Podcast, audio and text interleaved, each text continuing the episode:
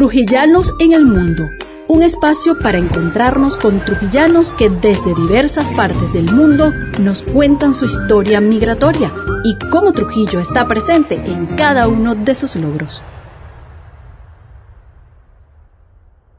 Humphrey Akari es un reconocido escultor trujillano que en 2018 emigra a Bogotá en esta nueva etapa de su vida ha explorado una faceta poco desarrollada antes, la comedia. Desde el programa Sábados Felices participa en el concurso de Cuenta Chistes, donde ha ocupado el segundo lugar en dos temporadas. Humphrey nos cuenta cómo se vive la migración a los 50 y cómo se enfrentan todos los cambios. Conócelo en Trujillanos en el Mundo.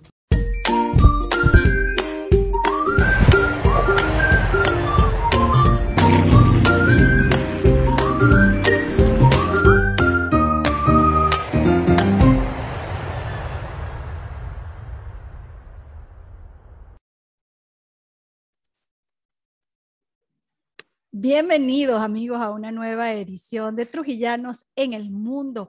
Hoy con un invitado muy especial porque este invitado que hoy tenemos es como una institución para nuestro estado Trujillo a nivel cultural. Por supuesto, ya hablamos un poquito de él en la presentación. Está con nosotros Humphrey, Humphrey Akari, que tiene un nombre así muy artístico, como Humphrey Bogart. Y Humphrey está en Colombia y desde Colombia vamos a estar conversando con él. Buenos días, Humphrey, bienvenido. Buenos días, María, ¿cómo estás? Encantado de verdad de recibirte por acá y gracias por la, por la deferencia, por tomarnos en cuenta para este programa. Bueno, es que queremos estar en contacto, conectarnos con todos esos trujillanos que, bueno, por una razón u otra han tenido que irse del país, eh, han tomado esa decisión de irse del país y, sin embargo, estando fuera, a pesar de las dificultades, pues están poniéndole todo corazón, han seguido con sus proyectos, han, han logrado eh, algunos reinventarse en nuevas áreas.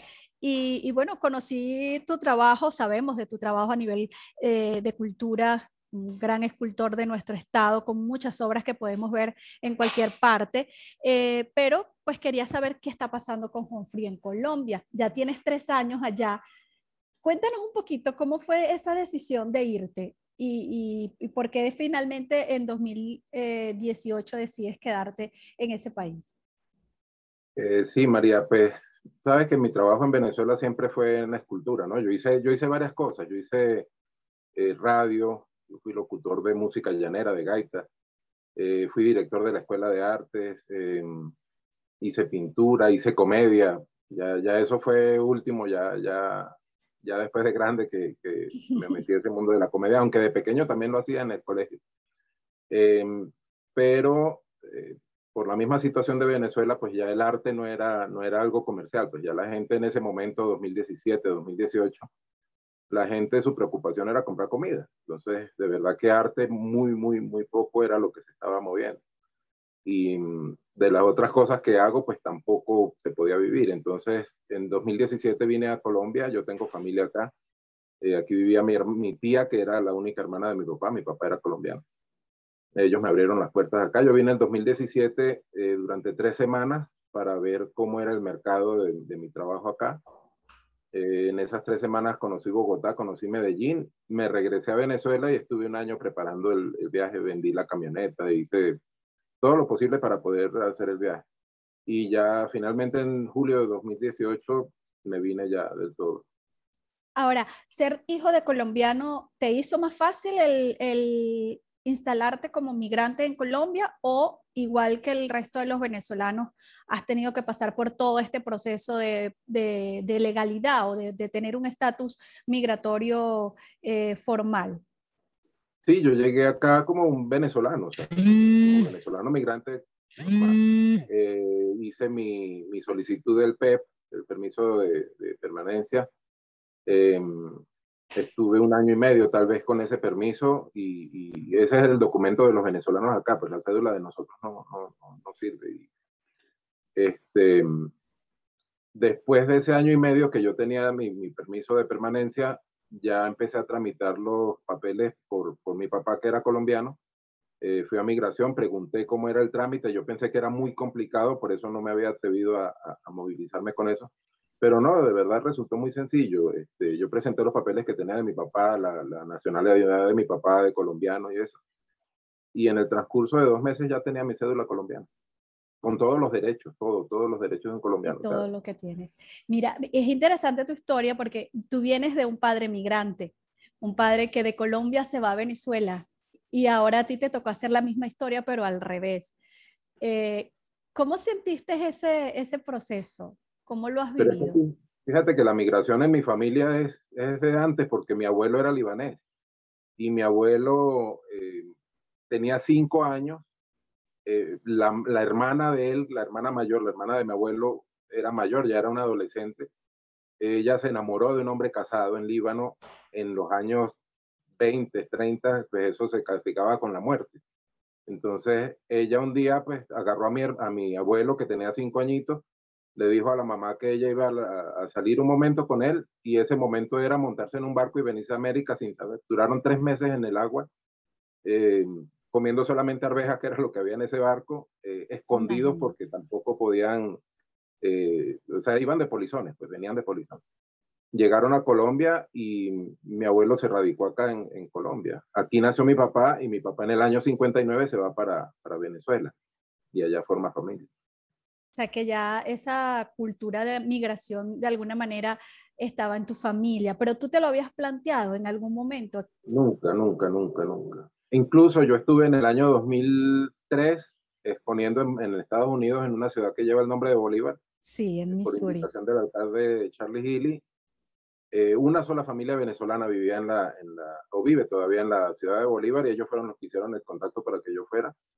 Y estando yo en Estados Unidos, o sea, estando allá, me dijeron que me quedara, que ellos me hacían los papeles y todo y yo no quise. Imagínate, o sea, rechazar una oportunidad que, y ya estando allá, que era lo más fácil. Claro. No, nunca me había planteado vivir fuera de Venezuela. Fue una decisión pues que, que, te lo llevó a tomar las circunstancias del país, como bien lo decías. Ahora, Humphrey, ¿cómo es migrar cuando ya tu vida ha recorrido mucho tiempo? Porque tú eres un hombre de un poquito más de 50 años. Cuando te toca migrar en esta etapa de la vida, cuando ya uno siente que, bueno, que prácticamente ya todo lo que tenía que hacer eh, es para establecerse estaba listo y tener que arrancar de nuevo. ¿Cómo has vivido eso? Pues María, es difícil porque fíjate, yo tenía una carrera en, Venezuela, yo era reconocido en, todo el país, ¿no? O sea, disculpen la falta de modestia, pero... Pero, pero es que es así, o sea... Este, lo que se hereda no se quita, como dicen. Sí, yo había tenido eh, exposiciones en, casi la mitad del país, ya había tenido exposiciones fuera, tenía un premio nacional de, escultura. Y me vengo a Colombia donde los únicos que me conocían era mi familia. O sea, yo llegué aquí en cero, nadie sabía que, nadie conocía mi trabajo a nivel artístico. Eh, incluso yo llegué a ser novios para tortas, eh, ¿no? O sea, empezar de cero, empezar de como empecé ya a una edad en la que yo en Venezuela podía estar pensando en la jubilación tranquilamente, o sea, ya dedicarme a enseñar, que era lo que yo quería. Que lo que ya, yo estaba, ya yo estaba formando en mi casa, tratando de formar un taller para dar clases, pero con un sentido social. O sea, yo no quería cobrar las clases, yo quería recibir muchachos durante seis meses, enseñarles, y, eso era ya lo, lo, que yo quería hacer eh, al final de mi carrera. Y, nada, me tocó llegar acá a empezar de cero, de pintar murales, de restaurar murales en, en las paredes de afuera, o sea, me ha tocado hacer varias cosas eh, fuera de mi trabajo, pero...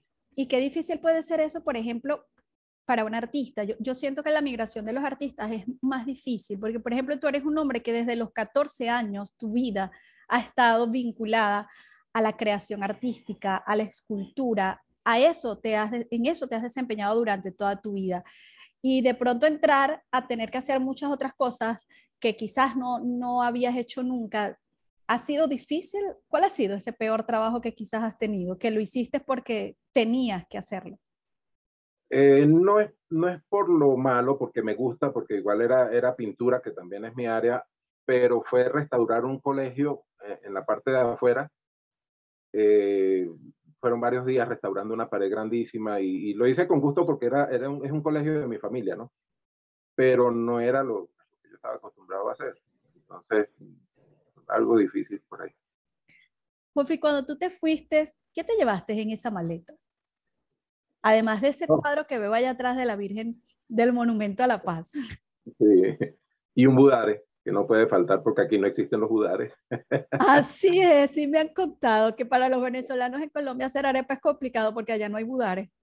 Sí, hay harina pan, pero no hay budares. Eh, no, pero yo me traje uno. Este, no, pero eh, yo de traerme, de material me traje pues mis instrumentos que son irreemplazables porque la mayoría son hechos por mí, ya son, son las, las cosas con las que yo estoy acostumbrado a trabajar. Pero además era una maleta de esperanza. ¿no? Eso te iba a preguntar, además de las cosas, ¿cuáles eran los sueños y las esperanzas que te llevaban? Sí, exacto, o sea, poder eh, mostrar mi trabajo acá, poder realizarme como escultor, llegar tal vez al mismo nivel que tenía en Venezuela. Y gracias a Dios, pues la receptividad ha sido muy buena, ¿no? Eh, incluso ya tuve la oportunidad de hacer una exposición en el Círculo Colombiano de Artistas. Eh, tuvo una receptividad bastante buena. Eh, entrevista en la televisión acá para esa exposición. Ya tuve la oportunidad de realizar un busto para una plaza encargado por la Embajada de Italia. Eh, sí, te iba a preguntar que ya Bogotá tiene una, una escultura de Humphrey en una parte por allí. Cuéntame un poquito cómo fue eso.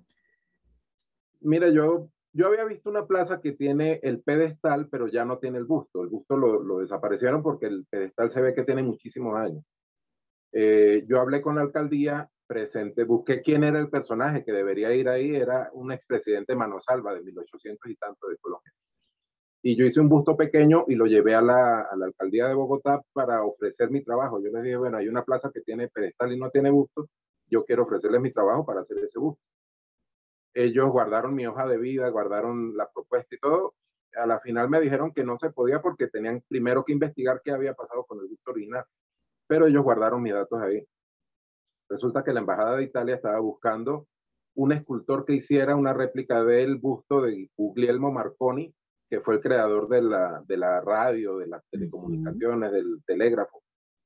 Eh, entonces ellos se comunican con la parte de patrimonio cultural de la, de la alcaldía a preguntar si ellos conocían alguna, algún escultor. Y en la alcaldía les dijeron, pues aquí tenemos esta hoja de vida de este señor. Y la, ya la Embajada de Italia contactó conmigo y sí se, se dio a hacer ese busto. Ya lo inauguró el alcalde Peñalosa, esa fue su última obra, que era el alcalde mayor de Bogotá.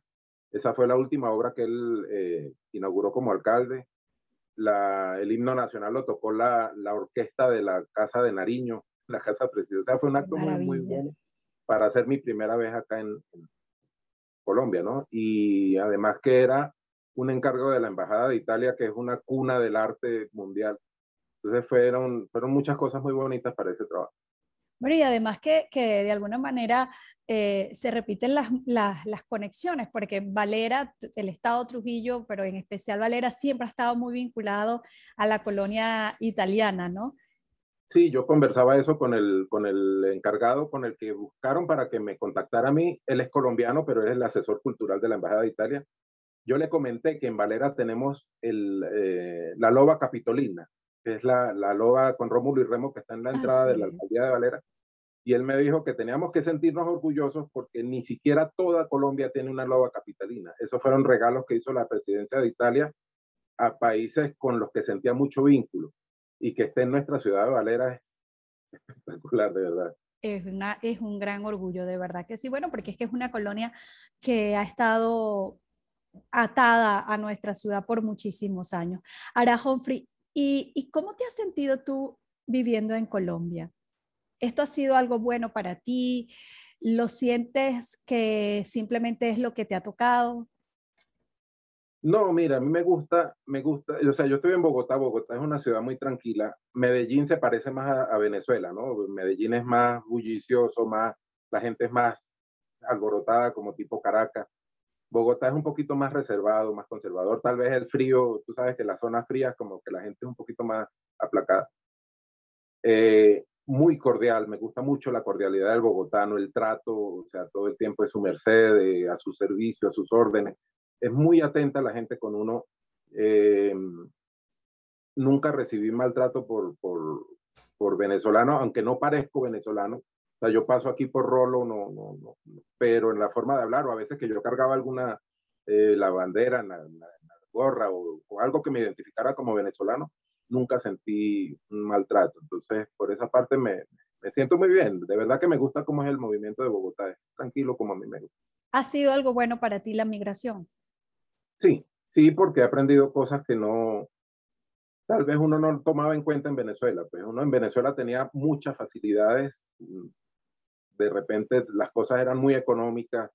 Uno no, de verdad que no le, no le ponía mucha atención a cosas que las daba por hecho. Y aquí pues uno sabe cómo tiene que luchar el día a día por cada cosa que necesite. Entonces, es, yo creo que ese es un buen aprendizaje. Saber eh, entender lo que uno tiene que luchar para ganarse las cosas. Que eso no lo, no lo conocíamos en Venezuela. Pues, había mucha facilidad había mucha facilidad y creo que viene entonces todo este proceso a darnos una lección y que, y que siento que muchos estamos aprendiendo y que quienes se han ido van a ser quizás esos maestros más eh, ideales para traernos esas enseñanzas porque es, que, es a quienes les ha tocado eh, verlo más de cerca, ¿no? Aquí, por supuesto, seguimos con nuestras circunstancias.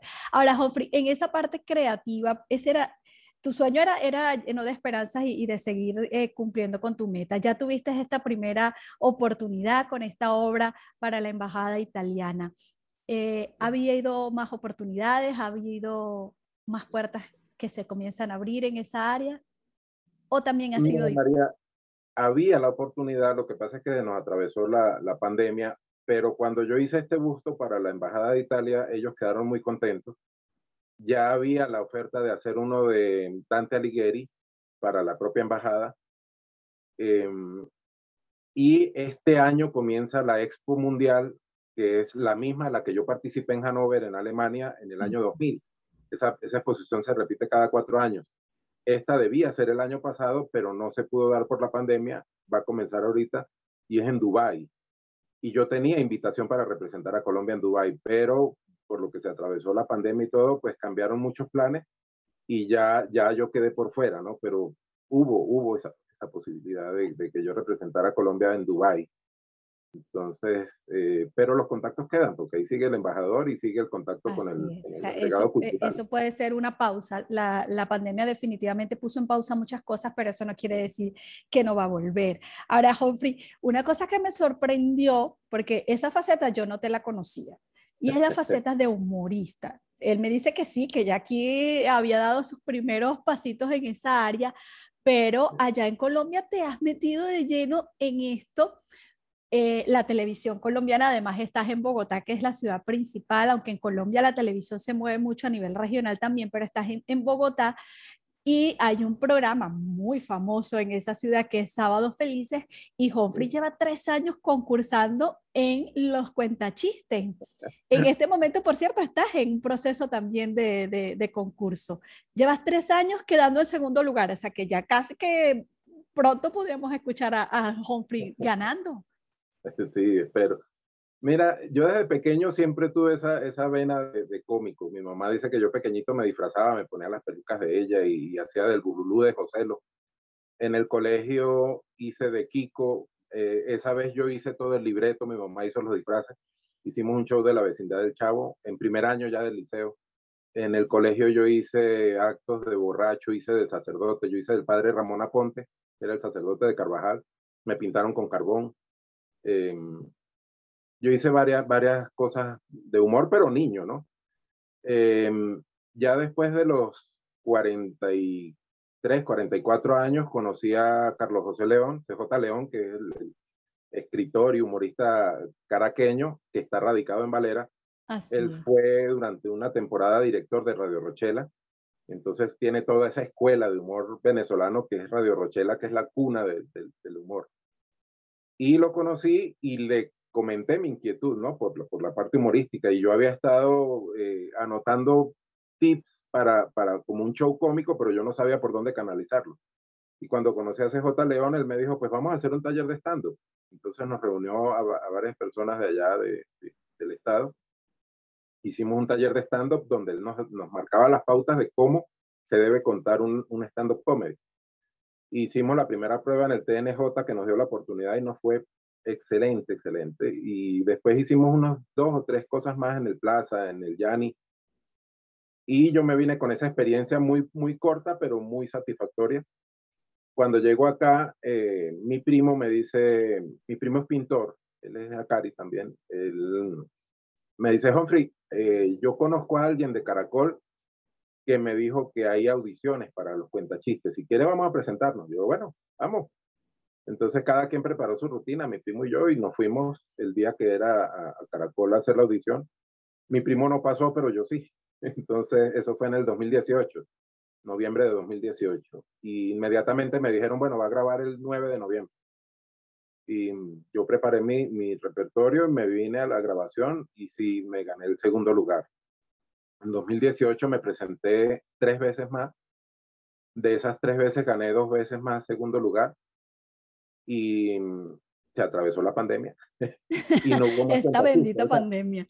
El último eh, eh, casting que hubo fue en enero de 2020, pero yo estaba en Venezuela. Yo estaba visitando a mi mamá. Y cuando me vine, mm, yo llegué aquí ya casi empezando febrero de 2020 y en marzo se desató la pandemia, entonces ya no hubo más cuenta chistes, ya no hubo más concursos. Pasó todo este año 2021, tampoco hubo cuenta chistes hasta ahorita que volvieron a llamar a casting. Eh, me llamaron al primer casting hace 22 días y no lo pasé. Eh, mejoré, eh, mejoré, no, cambié completamente la rutina, hice otro, otro, otra comedia, pues otro, otro tipo de chiste. mi, mi personaje es de, de viejito, ¿no? yo me, yo me, me disfrazo, aunque dice CJ León que, que yo duro dos horas disfrazándome de viejito para parecer dos semanas más bien. ya, no me hace mucha falta maquillaje. ¿Y qué em, significaría, Humphrey, que tú ganes ese concurso? Es una oportunidad de, de, de, estar en, en Sábados Felices con un sketch. ¿Qué, qué es lo que, que ganarías? Em, si uno, por lo menos yo, yo puedo concursar esta semana. Si yo gano el primer lugar, vuelvo a concursar la semana que viene. Así voy acumulando primeros lugares hasta que ya o no gane o gane el segundo, ya, ya ahí me quedo. Pero a final de año se hace un concurso con los ganadores de más de cuatro programas y de ahí sale un solo ganador que es el ganador de toda la temporada. Que mm. aparte de ganarse 145 millones de pesos, se puede, se puede ganar el, el puesto en el, en el staff del programa. Pero bueno, yo hasta ahora no he ganado primer lugar, voy por ese ahorita con el favor de Dios, ya hicimos el casting, ya pasamos y tenemos grabación el 8, 9 y 10 de noviembre, pero no sé cuál de los tres días me toca, todavía tengo que esperar llamar. Bueno, pero es una cosa que a, nivel de metálico es interesante. Y me, y me, contabas hace unos días que, que, bueno, lo veía en tus redes, no que me lo contaste, lo vi en tus redes, que coincidiste en esos castings con, con actores que trabajaban en, en Radio Caracas Televisión. Sí, ya, y no, hicimos una buena amistad, ya yo trabajé con él en un restaurante donde él era el, el hoster de, humor, con Napoleón Rivero, el, gordo, el gordo, el gordo Napoleón. Sí, eh, sí, tenemos una bonita amistad. Y mm, también participé con él en Curda Conducta, programa que es una parodia de Zurda Conducta que aparece en YouTube. Ah, mira.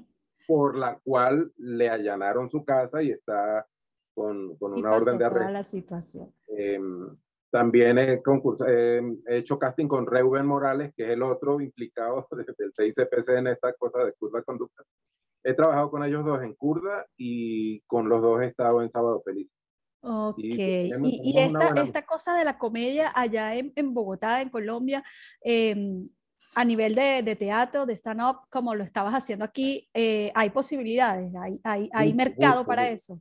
Mucho, aquí el mercado para el stand-up comedy es grandísimo hay muchos, muchos comediantes, eh, incluso ahorita en, en, la edición que acaba de terminar de Masterchef Celebrities, eh, había cuatro comediantes representando esa, esa parte del humor colombiano y muy, muy bueno. De verdad que el mercado es grandísimo. Hay muy buenos comediantes acá en Colombia. Y, bueno, todos recordamos a Andrés López con su pelota de letras. Creo que ha sido uno de los Jeringa, yo, he compartido con Jeringa el sábado felices y Jeringa hizo su carrera a los inicios en Venezuela. Él iba mucho sábado sensacional y era buenísimo Jeringa. Y Andrés López no lo he conocido, a Jeringa sí. Y bueno, pues he compartido con todos los de sábado felices cuando vamos a grabación. Qué bueno, qué sabroso eso saber que de pronto uno pueda encender el canal, eh, digo, los venezolanos que están en Colombia y que algún trujillano esté viendo Sábado Feliz y de pronto vea ahí a Humphrey en su presentación. Qué bueno eso, Humphrey. Ahora, cuéntame otras cositas, yéndonos un poquito más a, todo lo que significa irse de tu país.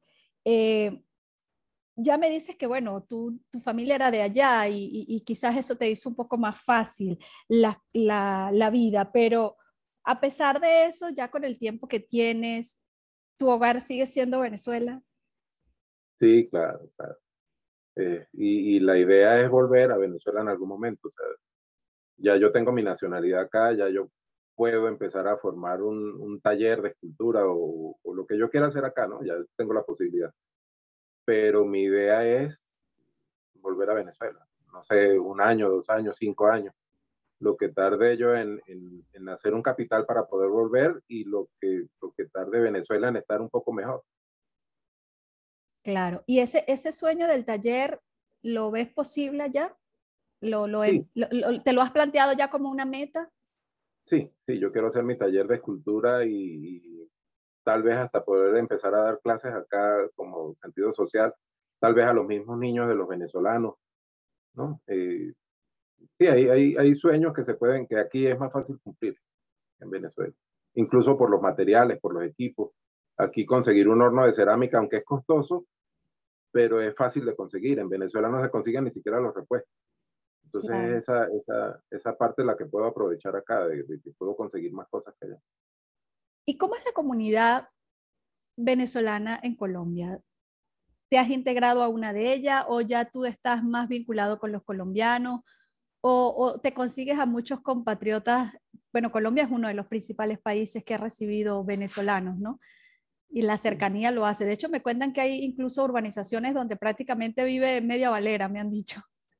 Pues fíjate que en el 2017, cuando yo vine, eh, yo venía ya con un encargo de tres esculturas de parte de una profesora, la profesora Belki, que era profesora en el Liceo Estanislao Carrillo. Y ella con su hija viven aquí en Cedritos, que Cedritos ahora es conocido como Cedrizuela, porque la mayoría, la mayoría de gente que allá son venezolanos. Y ella tenía una asociación ahí de, venezolanos en Colombia. Yo no me he integrado de verdad a un grupo, a una asociación o algo así. Debería haberlo hecho, pero no, no, no, no he buscado el tiempo. Pero sí me pasa que muchas, muchas de las partes donde voy de negocios, de panadería, de carnicería o donde yo entre, siempre me encuentro un venezolano trabajando. Y en el Transmilenio, eh, artistas venezolanos cantando. Que incluso ahorita está empezando el programa Yo me llamo, que es de imitadores, y he visto ya dos o tres venezolanos muy buenos. Qué bueno.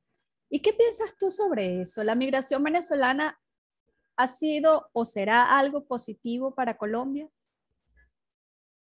En parte sí. Em, hay, mucha estigmatización porque ha, habido mucho, muchos crímenes muy fuertes que han sido cometidos por venezolanos.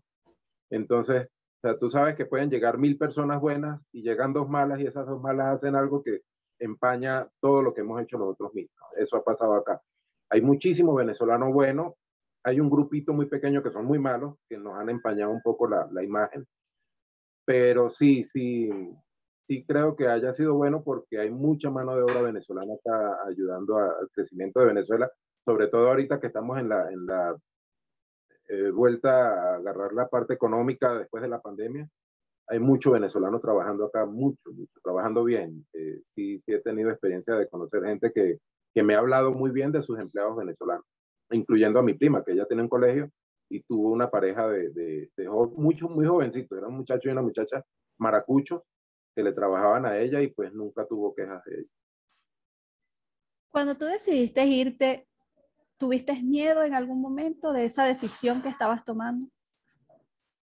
Pues no miedo porque de, de verdad pues yo creo que yo siempre he sido frentero. Cuando me fui, yo me fui de, de Valera a Caracas, que en ese momento para uno era ya un reto, ¿no? Yo no tenía nadie en Caracas, yo no tenía ni familia, ni amigos, ni nadie. Eh, yo llegué por una oferta de un coronel que trabajaba en el Fuerte Tiuna para que yo diera unas clases de alfarería en el fuerte a los militares. Y yo duré un mes durmiendo en la oficina de este coronel escondido, sin que nadie supiera porque eso era prohibido. Entonces él a las seis de la tarde se iba a su casa a dormir y yo me quedaba en la oficina de él. Eh, en la parte de atrás de la oficina había una habitación con baño, nevera, cama, todo. Y yo me quedé un mes durmiendo ahí escondido gracias a, que él me hizo ese, esa concesión. Después conseguí el arriendo allá y todo, pero fíjate, o sea, hice de, emigrar de Valera a Caracas ya, ya era un reto en esa época, en el pues sí. Y entonces cuando me vine para acá, pues era muy diferente, era, otro país, pero, pero no tuve miedo, o sea, lo que tenía era mucha expectativa de qué podía hacer, de, que, de cómo me iba a mover yo acá para, para mostrar mi trabajo. Gracias a Dios, pues se consiguió el camino. Qué bueno, qué bueno. ¿Y cuál ha sido de, todo este tiempo lo más duro que, has vivido? ¿Qué es lo que más te ha afectado? ¿Qué es lo que en algún momento te hace, te da un bajón en, todo este proceso? Mm, yo creo que la parte más dura fue que cuando yo llegué acá, yo llegué al apartamento de mi tía. Mi tía tenía 85 años, era la única hermana, mi papá me quería muchísimo, quería muchísimo a mi papá, pero ellos eran dos, solamente eran ellos dos hermanos. Eh, yo llegué al apartamento de ella, entonces fue fácil porque yo no, o sea, ya yo llegué fue de donde familia, ya me dieron mi habitación y me recibieron con los brazos abiertos. Todos los primos, yo tengo seis primos acá, todos estaban todo el tiempo pendientes de mí. Mi tía murió en el diciembre de 2019, antes de la pandemia, y yo quedé en el apartamento de ellos cuidándole su apartamento hasta julio de 2020. En julio de 2020 ya ellos tuvieron que disponer del apartamento y ahí sí me tocó ya buscar una habitación donde arrendar y, venirme solo y, esa fue la parte un poquito más fuerte, ¿no? Pero no, aquí he estado luchando y bien, bien, gracias a Dios, pues no, no ha sido tan complicado. Pues siempre estar solo es, es fuerte, ¿no? Y la parte más que más me ha pegado es por lo menos Ahorita en octubre mi mamá cumplió años y siempre se hacía una reunión, no fiesta, no, no hemos sido de fiesta, pero siempre se hacía una reunión con una torta y todo, y este año tocó por, por videollamada. Es muy, muy difícil. Me ha tocado pasar año, año nuevo también aquí y es muy fuerte. Es fuerte, es fuerte porque sobre todo en la parte, eh, los trujillanos son, son muy unidos a nivel familiar, las, las celebraciones son muy importantes y, esos nexos que, aunque una pantalla nos permita vernos, no es lo mismo estar enfrente y poder abrazar. Y hacer el pesebre juntos, hacer las hallacas juntos, todo eso se extraña muchísimo estando acá. Y de las cosas que has aprendido en todo este tiempo que has estado fuera, ¿qué ha sido lo más importante? lo más importante yo creo que es eso, darse cuenta de lo que uno tenía ya y no lo valoraba porque lo daba por hecho. Eh, tener la familia cerca, uno a veces pues no, no le presta mucha atención porque siempre los ha tenido ahí, ¿no? Ya cuando uno está lejos es que siente esa falta, esa, e, esa falta de calor familiar cerca de uno. Eh, he aprendido también lo del esfuerzo de ganarse las cosas, eh, un poquito más de, de, ímpetu, ¿no? Tiene que ponerle uno acá para, para conseguir lo que necesita. Pero creo que ha sido un buen aprendizaje, porque cuando yo ya, regrese a Venezuela, pues uno va como con un carácter más fuerte, ¿no? Con una... Creo que el aprendizaje ha sido para todos los que estamos acá o los que están en otros países. Y cuando regresemos a Venezuela, creo que eso va a ser muy, muy bueno para el país. Todo eso que aprendimos acá. Interesante además lo que, lo que dices, ¿no? Porque a veces uno piensa que ya con la edad ya uno no tiene nada nuevo que aprender, pero ¿te has encontrado a un nuevo Humphrey? Yo creo que sí, yo creo que mm, a, pesar de la edad que tenía, pues yo siempre fui una persona muy, muy tranquilo, ¿no? Y creo que aquí aprendí a forjar carácter en, esa parte, ¿no? De, ya sentirme solo en otro país, de, de buscar mi camino por, mi propio, por mis propias vías, empezar desde cero otra vez saber que, que tengo que demostrar quién soy, ¿no? Porque nadie sabía quién soy. Y, y todo eso yo creo que me, me, me, ha, me, ha, hecho madurar más a pesar de mi edad. Eh, creo que eso, eso ha sido lo, lo, mejor, ¿no? Tener que madurar uno, eh, la personalidad, el carácter, sobre todo. Madurez. Parece increíble que lo digamos, ¿no? Pero, pero en cualquier momento de la vida puedes empezar a tener un poquito más de, de, crecimiento como persona, independientemente, y que nos forjan quizás todas esas experiencias que vamos viviendo en, en, ese, en ese nuevo país. Ahora, Jonfri, tú venías de una familia colombiana, quizás lo del tema de la comida no te afectó mucho, o si hay cosas que extrañas mucho de Venezuela. Sí, extraño algunas cosas porque mm, aquí se algunos platos aquí se preparan diferentes, ¿no? Y, siempre pues uno siente esa, esa presión. Pero sí, me gusta la comida de acá, eh, sobre todo las picadas, que son esos, esos asaderos de carne callejeros, me encanta. Pero sí, siempre pues uno tiene su, su, corazoncito, ¿no? En la, en la sazón de la mamá. Así es, de verdad que sí. Ahora, eh, volviendo a, a lo que ha sido todo e, este, este proceso, ¿qué piensas que, que extrañas, además de la familia, de, de, Trujillo y de ser venezolano fuera? O sea, ¿te sientes aún un extranjero a pesar de, de, de que tienes muchas raíces colombianas? Pues sí, yo, o sea, yo me, yo, incluso yo tengo mi cédula ya que yo debería decir que yo soy colombiano y siempre que me preguntan yo sigo diciendo que yo soy venezolano, pues eso no se puede quitar, eso no, no, no lo quita un documento. Em, me siento un extranjero, sí, pero, pero me he integrado, o sea, yo me he podido integrar muy bien a la, a la sociedad colombiana, sobre todo a la sociedad bogotana. Me he integrado muy bien porque yo creo que el trato, como fui creado por un colombiano, yo creo que la forma de tratarnos es, es muy similar, ¿no? No he tenido un choque, no he tenido un choque cultural. Claro.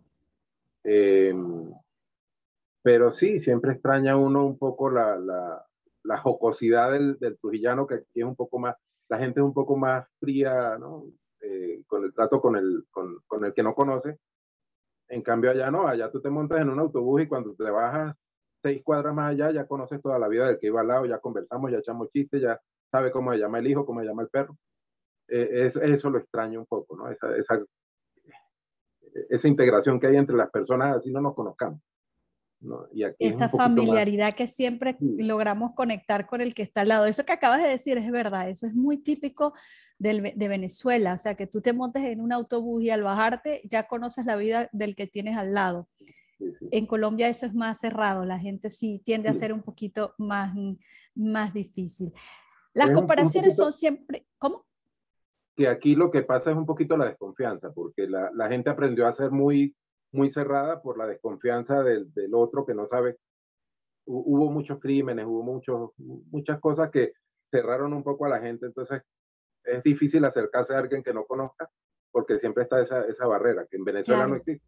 No podíamos olvidar las experiencias que ha vivido Colombia como país. Muy Eso definitivamente marca porque han sido muy duras muy duras definitivamente, y que afortunadamente los venezolanos no hemos tenido que transitar esos caminos. Eh, hemos tenido dificultades, sí, pero, pero como tú bien lo decías, Venezuela había sido un país con una vida muy fácil. Y creo que todo este proceso nos va a enseñar a, a, valorar más todo eso como tú lo decías.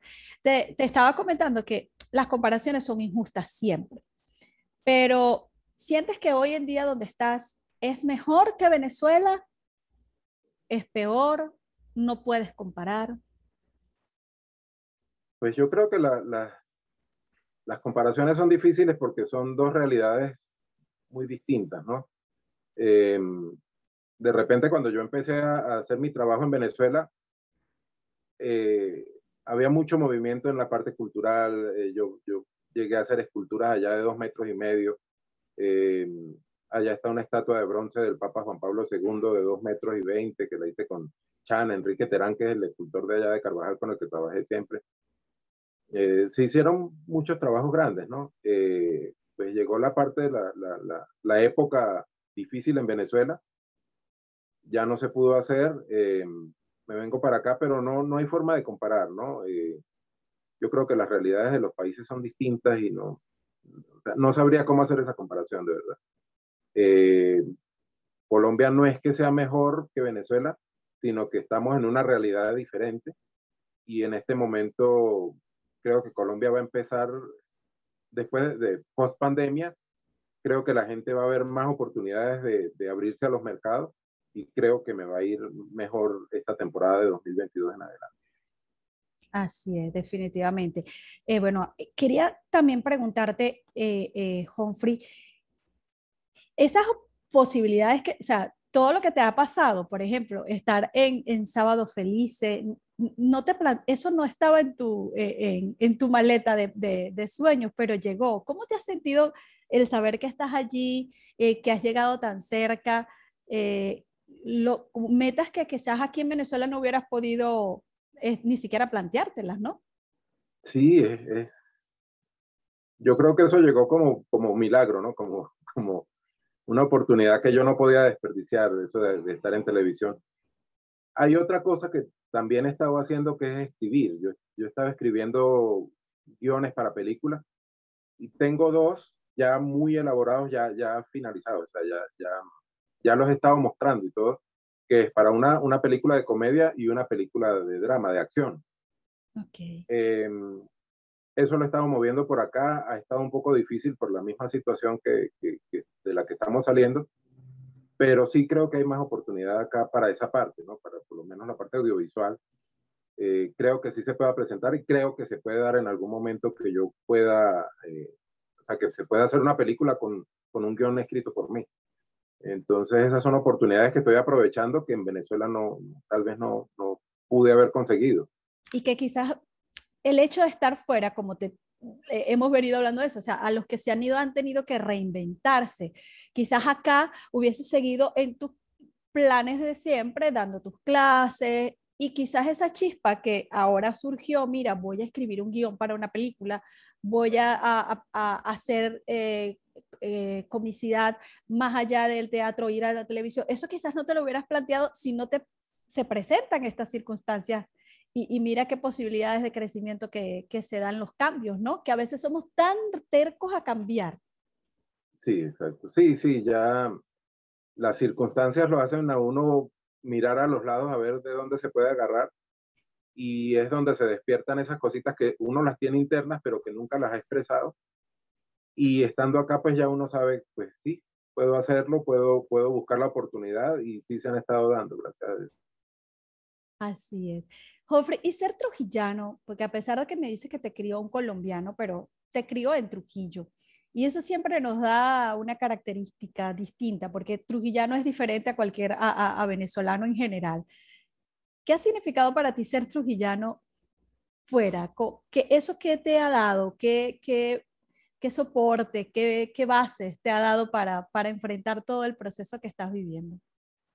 Yo creo que lo que me ha ayudado a ser trujillano es que los, los trujillanos somos primero muy trabajadores y segundo muy tranquilos. ¿no? Muy, o sea, el, el, el, carácter, el genio del, del, del, trujillano es muy tranquilo y eso me ha servido en una ciudad que es un poco violenta para que mm, yo pueda estar eh, sea, pueda, pueda utilizar mi tranquilidad como persona, como trujillano, y adaptarme a la situación de acá, ¿no? Eh, creo que ha ayudado que la, la, la ciudad es fría y, y, y pues venimos de un, de un, estado que es frío, aunque yo vengo de Valera que es caliente, pero tenemos esa afinidad.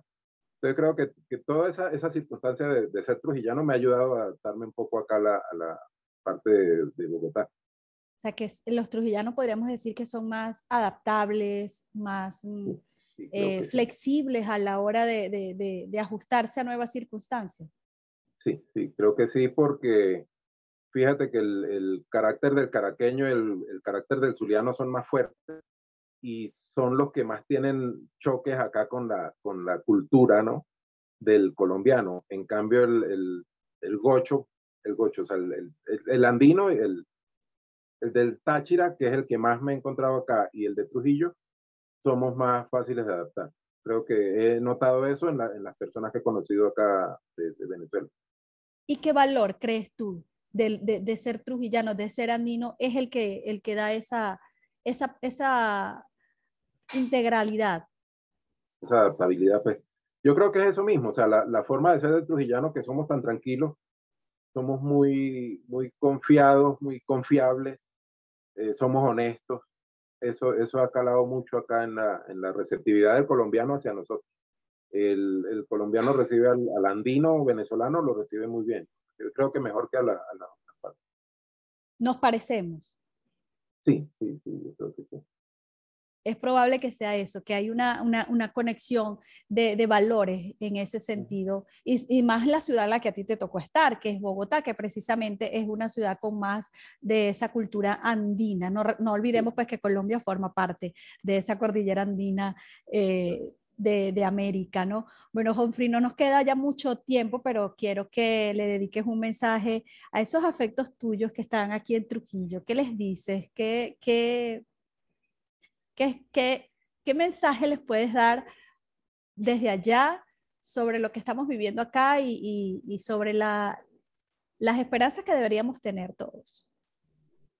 Mira, eh, tal vez ustedes allá no se dan cuenta porque no, no pueden ya recibir noticias internacionales, hay, mucha dificultad para que ustedes reciban el, feedback que hay desde otros países hacia Venezuela, pero acá sí nosotros podemos ver noticias internacionales y sabemos toda la atención que el mundo entero tiene puesta ahorita sobre Venezuela. En estos momentos, eh, todo el mundo tiene los ojos sobre, sobre el país, sobre la situación del país. Todo el mundo está buscando una solución para, para la situación tan fuerte que está pasando Venezuela. Todos los que estamos acá estamos trabajando en pos de, de mejorar a Venezuela de alguna forma, aunque sea colaborando poco a poco con nuestros familiares. Pero sí creo eh, yo creo que los mejores tiempos de Venezuela están prontos, prontos a llegar. Me, tengo esa sensación, mucha de la gente con la que he hablado tiene la misma sensación de que la solución de Venezuela es pronto. Yo creo que ya lo que queda es tener un poco de paciencia y esperar ese momento para que la mayoría de los que estamos regados por el mundo podamos regresar a, a, a continuar nuestra vida allá en el país. Así es. Bueno, Humphrey, de verdad que muchísimas gracias por habernos dado estos minutitos para conversar contigo, saber de tu vida, saber de lo que estás haciendo y que qué bueno que eh, estás encontrando nuevos caminos para desarrollar tu arte en esta oportunidad, en, en un área que quizás nunca te hubieras planteado, pero mira, qué bueno fruto que estás dando, ¿no? Sí, sí, gracias a Dios, sí, y siempre, siempre con el nombre de Venezuela por, por delante. Así es, y cuando te presentas el sábado felices dices, soy de Valera, Estado Trujillo. Sí, el, el, sí, el presentador me ha, eh, ha mencionado eso, el, el, gato que es el presentador del programa siempre menciona, viene desde Venezuela, es un escultor, es un hombre muy talentoso. Qué bueno. Qué bueno. Bueno, Humphrey, muchísimas gracias por habernos acompañado y a ustedes, amigos, también por estar con nosotros en este nuevo episodio de Trujillanos en el Mundo. Muchos éxitos. Vamos a estar pendientes de ese eh, sábado felices a ver eh, cuál va a ser el resultado y si finalmente llega ese primer lugar para ti. Gracias, Dios quiera. Bueno, feliz día a todos, amigos. Será hasta una próxima oportunidad. Chao, chao.